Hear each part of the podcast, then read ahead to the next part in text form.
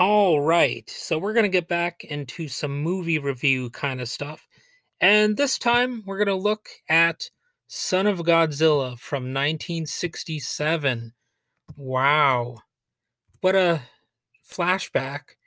We're going back to the good old days of Godzilla, as some might say, when, you know, things weren't as serious most of the time and uh, this is definitely one of the more light-hearted Godzilla movies. I think it's safe to say that. I don't think anybody on Earth would look at this particular installment of the Godzilla story and say, "Oh, this is one of the more serious movies." You know, it has the introduction of Godzilla's son, who blows these smoke rings instead of an atomic uh, fire blast mo- throughout most of the movie you know, this is really about as cutesy wootsy as a Godzilla movie can get. And that's actually one of the reasons I like it. So it, I, I do have to say the movie itself was directed by Jun Fukuda, I believe.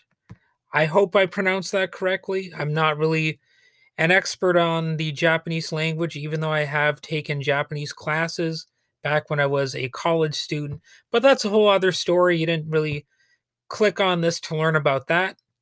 So, uh, in Son of Godzilla, Toho decided to take their cameras and lights and scientists, but not really soldiers or military planners this time, back to some island to have us yet again meet Godzilla. Although, of course, as I said, this time we are introduced to the shocking surprise of the son of Godzilla. Known as Minilla or Minya in the US dubbed version, what can you say about this uh, young Godzilla? It's uh, it's a cute little critter. I mean, that's really a big selling point to this movie, especially for the for the little kids. And to me, that really seems to be what this movie is really intended for, you know, for kids. And I think uh, I enjoyed this movie when I was younger. Granted, I, I had kind of fuzzy memories of it. Like I didn't really remember the storyline that well because when you're a kid, you're really looking to see the Godzilla action. And um, you know, the uh, only version I've seen to this day is the English dubbed version. And I know that some people out there they're you know, they're they're a little bit against that. And and I do understand the reasoning. Uh, but when it comes to Godzilla movies, I don't really think that actually hurts that much. To me, I mean the uh the bad dubbing kind of adds to the charm of these movies. It kind of makes them a little bit more funny most of the time. And really one of the uh only more serious old school Godzilla movies was of course the original one. So if you're watching Son of Godzilla, I don't think that's really going to take you out of the movie that much if you're watching it with the English dubbing. And to be honest, it appears that Minya is probably just adopted by Godzilla rather than related by birth or anything like that. I I don't offhand remember if uh, the origins of Minya were really delved into here. I don't think they were. Whatever the relationship, you know, biological or just purely adoptive, Godzilla and Minya seem to get along like two peas in a pod. So that is why Minya or Minilla is regarded as if it is the son of Godzilla. I mean, Minya really seems to mellow Godzilla out, at least long enough to get some cute training scenes where Godzilla shows Minya how to shoot the atomic mouth ray. At first, like I said, Minya can only emit some smoke rings, which is cute but not particularly effective in warding off predators or destroying any human habitation or human beings or or what have you. Like that's you know not not what you want in a giant fire breathing monster. You want it to be eh, if not a giant, you want it to be able to breathe fire and cause havoc and destruction. So Minya kind of fails in that regard throughout much of the movie. But, you know, it's sort of like the gizmo of the Godzilla world, I guess you might say. very cute, but with some sort of innate destructive potential. And sure enough, Minya does have that. But you know, it's it's much more docile, uh, s- sort of mellowed version of the Godzilla lore, like I suggested. I think really if you're gonna have sort of a creature like Godzilla, it, it pays to have, you know, something there that mellows it out, you know, almost like a, a kryptonite force. And sure enough, I think Minya kind of fits that role. Uh, the two have a few monster enemies in Son of Godzilla too. There are some giant mantises that are called Kamacuras. I believe I pronounced that correctly. And there's also a giant spider named Kumonga who shows up to freak out and freak people out. And uh, this is, I mean, when you watch this movie and you're an adult, it's very tempting to have a dirty mind when it comes to the scenes of the webs being sprayed all over the place. It, you, know, you know what it looks like. You know, I mean, it's uh, it's an obvious thing. I I would not be surprised even if the people, you know, on set at the time had it cross their mind that uh, there is some, you know, comparable thing that happens in nature between consenting adults, hopefully, most of the time, who love each other. And, uh, you know, it's definitely something that popped up in my mind when I was watching those scenes. I, I dare say.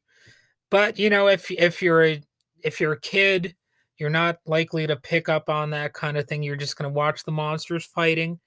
And really that's at the end of the day what this movie is mostly about. You know, there is the whole scientist aspect of it, and they have a weather machine, and uh, you know, it would be a nice piece of tech to have. I think uh, with all the blizzards that I've experienced in the past week, you know, it'd be nice if you could shut those off because when I was on a little road trip, you know, the weather actually canceled my bus ride home on Thursday. So uh, I think it would be nice to have the same weather control device that these scientists have.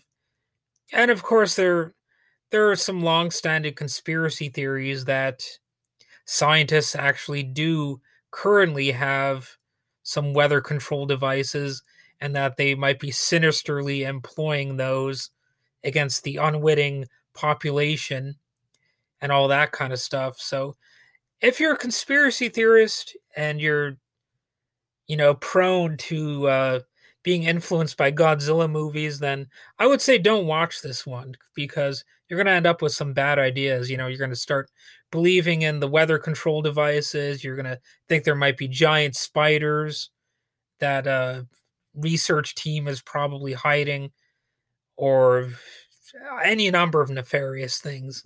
You know, maybe you'll think Godzilla is real. I don't know. I used to think people weren't so stupid um, that they'd be so easily swayed into believing anything like that. But these days, I all bets are off. It so often appears. So uh, watch Son of Godzilla with some caution.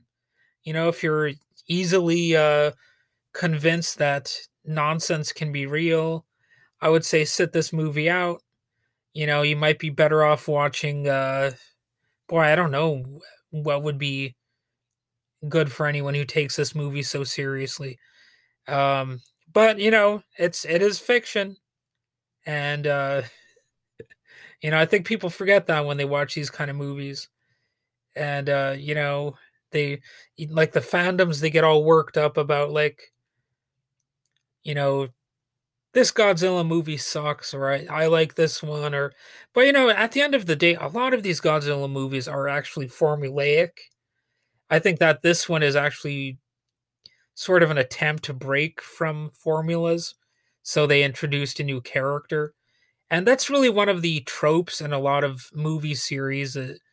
At a certain point, you know, you have to take the story to new places. like with the Frankenstein thing, you had the Bride of Frankenstein, and then you had, you know, probably the son or the god daughter of Frankenstein. I know there's, there's, I'm talking about Frankenstein's monster, of course, but um, I I know that there's like some cheesy movie called, I think it's like Frankenstein's daughter meets Jesse James or something. I, I'm gonna look that up. Frankenstein's daughter meets Jesse James. Yeah, Jesse James meets Frankenstein's daughter. I've seen that movie too, and you know, I kind of thought of that while I was watching this.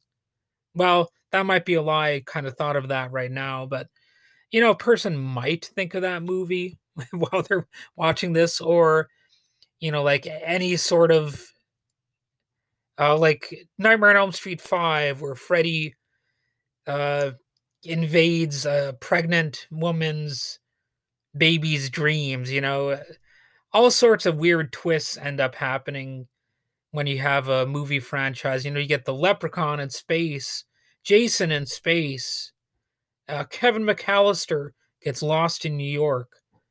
Well, in this case, Godzilla ends up adopting a kid, and it's definitely kind of adorable at times, maybe a little bit overbearingly so. I should mention the stars here too. That has uh, it has Akira Kubo, uh, Tadao Takashima, Bibari Maeda, Akihiro, Akihiko, sorry, Akihiko Hirata, and you know you got three people playing Godzilla: Hiroshi Sekita, Seiji Onaka, and Haruo Nakajima. And then playing Minilla or Minya would be Marchan the dwarf. And apparently, I don't think Marchan the dwarf has that many IMDb credits, for better or worse. Um, so yeah, that's really all I have to say about this movie. I think I covered quite a lot of ground here, and uh, just check it out. You know, um, like I said, don't take it too seriously. It's not going to be the best movie you've ever seen. In fact, I hesitate to even, you know, like say I wholeheartedly recommend this movie. Like, just feel free to check it out if you're open to the experience. Let's just put it that way. So, all right, I'm done with the review. Have a wonderful day.